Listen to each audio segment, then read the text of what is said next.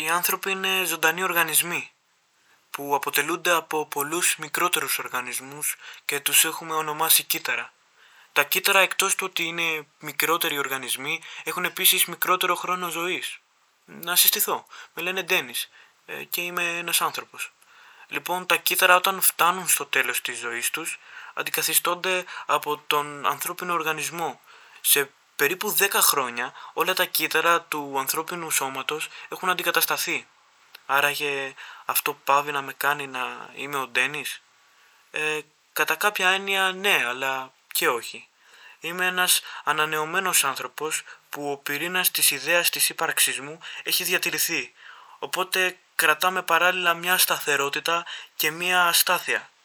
Ναι, είμαστε και τα δύο ταυτόχρονα βασικά. Αν το παρατηρήσεις καλά, αυτό το μοτίβο επαναλαμβάνεται και στη φύση.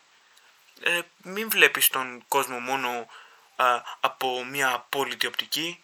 Απολυτότητα σημαίνει τέλος και νομίζω είμαστε ακόμα μακριά από αυτό και ας προσπαθούμε να τα μηδενίζουμε όλα.